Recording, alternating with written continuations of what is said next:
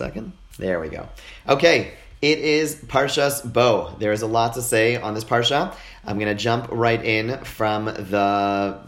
We're going to jump around a little bit. So one of the intriguing parts of the Parsha is the fact that the Jews are told to borrow things from the Egyptians. We're actually going to spend tonight's class at eight o'clock discussing that in much more detail, discussing the ethics of doing so and the significance of this borrowing from the Egyptians.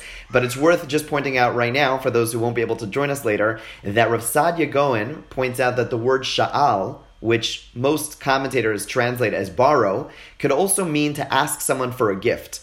Um, I could ask you for something. That the word for a question is a she'ila.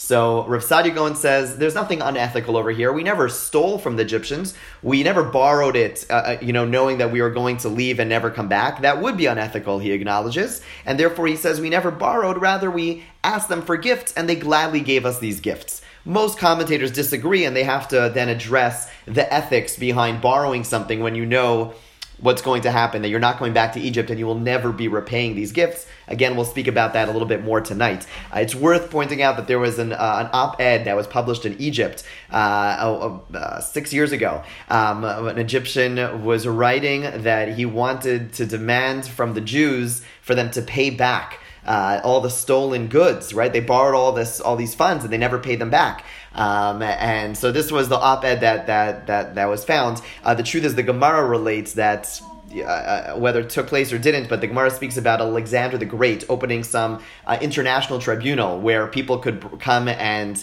uh, make claims. And the Gemara relates the Egyptians made this exact claim, you know, twenty-five hundred years ago or so, and they said the Jews owe us all this money. And the Jews came back, and to defend themselves, they said, well, it's true, we do owe you that money, but let's make do a calculation. If we're going to take the biblical narrative uh, at face value, let's see, we were your slaves for hundreds of years, and they did the math, and it turns out that you, the Egyptians, actually owe us much more than we owe you. And the Gemara says that the, the Egyptian delegation ran away from the court. Okay, uh, again, we'll be discussing this a little bit more tonight. Uh, a mitzvah that shows up in this week's Parsha is that of establishing the new month and the new moon. We establish our month um, at the site of a new moon. And, uh, w- w- and the Torah actually tells us that our first, the beginning of our year is actually Nisan.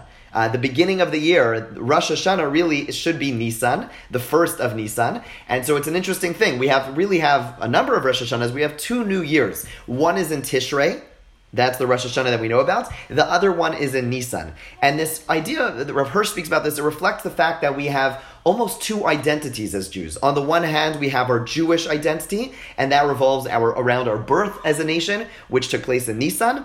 And then we have our more international, universal identity, and that reflects is reflected in Tishrei when the world was born. And as Jews, we constantly, you know, sometimes we get a little bit too stuck in either extreme. Uh, depends, you know, on, on who you are. Some people sometimes get too stuck on the universal idea, and they lose sight of the fact that we have a unique mission as Jews. And so we have we need Rosh Chodesh Nisan to remind ourselves that we have our own identity, we have our own mission, we have our own Torah, et cetera. And some sometimes get too focused on the Nisan idea. They get too focused on the fact that we have our Torah, we have our way, we have our people, we have our, our community, and they lose sight of the rest of the world. And so we have both. We have Rosh Chodesh Nisan, we have Rosh Chodesh Tishrei, and as Jews, we balance these two ideas. Okay. Uh, the, the tr- I'm, I'm sorry?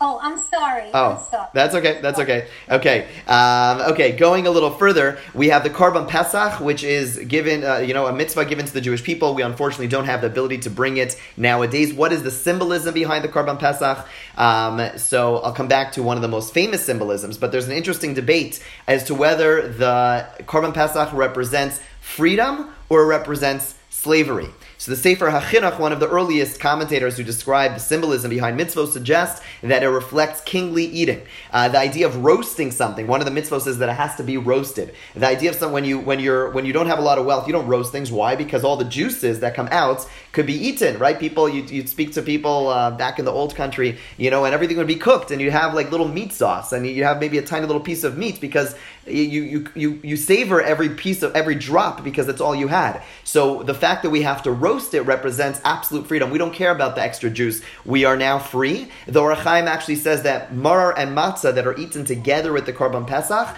even marar, which we normally see as something bad, um, in true or something uh, bitter and something which reflects servitude, he says that's not true. Really, maror, um, you know, uh, just like you have a little bit of harif. I don't know about you know if you're a shawarma eater, had shawarma last night. So, you know, we put a little harif inside. Um, and that actually enhances the flavor. It's not meant to demonstrate our slavery. The entire experience is meant to reflect our freedom. Rav Hirsch suggests on the opposite side that the Korban Pesach represents our servitude, and not to go into all the details, but uh, the idea of the roasting, um, you know, the way we, the, the physically, the way you roast something is you suspend it in the air. And it's meant to reflect the Jewish people's Uh, experience in Egypt, that they were suspended, they had no support, they felt completely lost, and that is re- represented in the act of roasting, that the animal representing the Jewish people was suspended without any sense of comfort, any sense of stability. Okay. Going a little further, uh, one of the mitzvos about with the Korban Pesach, a very famous one, is we had to put blood on our doorpost, and we teach this to our children so that God will see the blood and it'll jump over the house. And obviously, we all, you know, ask the question, God doesn't need a sign. And so everyone understands that the sign in some ways is for us. Um, the question is, what exactly is it meant to demonstrate? Um, you know, the, the Akedah, Sefer Akedah suggests that the blood wasn't even on the outside of the doorpost, it was actually on the inside. Um, it was just to remind the Jewish people of their dedication. Most commentators understand that the blood was on the outside, and the greatest demonstration of their willingness to serve God and abstain from idolatry, and as we all know, the lamb was a deity in Egypt, um, it was to do so publicly. And this was by putting it outside. It wasn't a sign to tell God who's inside, but rather it was a protest of sorts. This was an early protest of the Jewish people. They were putting blood on the outside of their homes to say, we don't buy into this form of, of this way of life, to this uh, pagan worship. We don't believe in your beliefs. And it was their almost uh, passive um, you know, uh, protest over here. They didn't go leave their houses, which we'll talk about in a moment, but it was a way of symbolically stating that we are protesting against the way of life of the Egyptians. Now, one of the other mitzvos of that night is that you had to stay indoors on the night of Pesach. Why? Rashi says the reason they stayed indoors was because of some demonic uh, forces that would be out while the Egyptian firstborn were um, were being killed. Now, Rashi sources this in a Pasuk, uh, Bar-Chinashi, it's part of the Pasukim, that, uh, part of the chapter of Tehillim that we say on Rosh Chodesh, and there it speaks about these demonic forces coming out every night. The Ramban says this can't be the explanation, because then you should never be able to go outside at night, uh, because it shouldn't be unique to the night of Pesach. And the Barbanel suggests that the, the mashchis uh, that the Torah speaks about, the destructive force, is not a spiritual or demonic force, rather it's the, there's a concern the Egyptians will be so upset that night over the death of their firstborn that they m- might riot, they might attack the Jewish people, and therefore for safety purposes against the possible um, you know, insurrection of the of the of the Egyptians, it would therefore be important to stay inside simply for safety. Okay. Um, Two more points. One is the mitzvah at the end of the parsha is that of tefillin.